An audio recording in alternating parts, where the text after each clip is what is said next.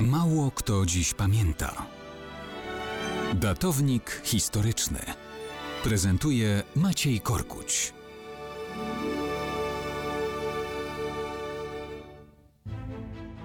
Święto zmarłych dzisiaj.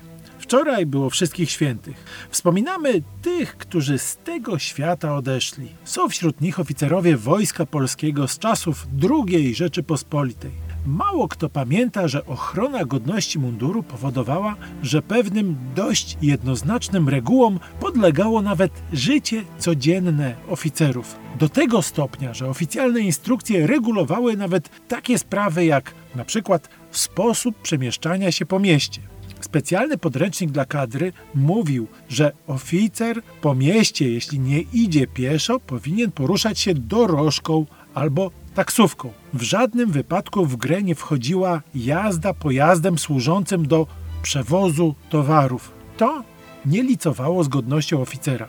Jeżeli okoliczności wymusiły korzystanie z tramwaju, to oficer powinien jechać na przednim pomoście i na stojąco. W żadnym wypadku nie powinien jechać w pozycjach i miejscach niegodnych munduru. Na przykład, jak to się zdarzało wówczas w wejściu na stopniach pojazdu. Walizki oficera nosił tragarz albo ordynans.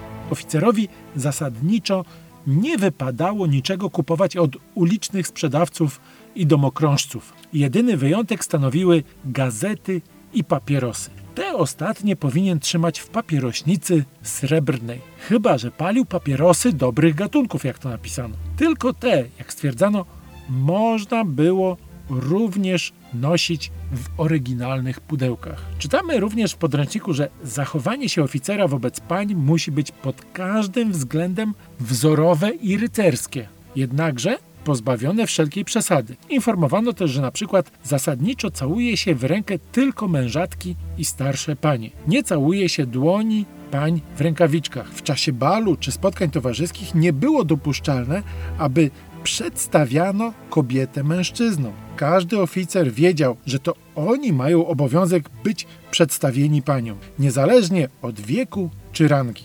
Oficerowie musieli znać swoje miejsce w szeregu. No cóż, porządek musiał być, ale dzisiaj możemy ich tylko powspominać w święto zmarłych.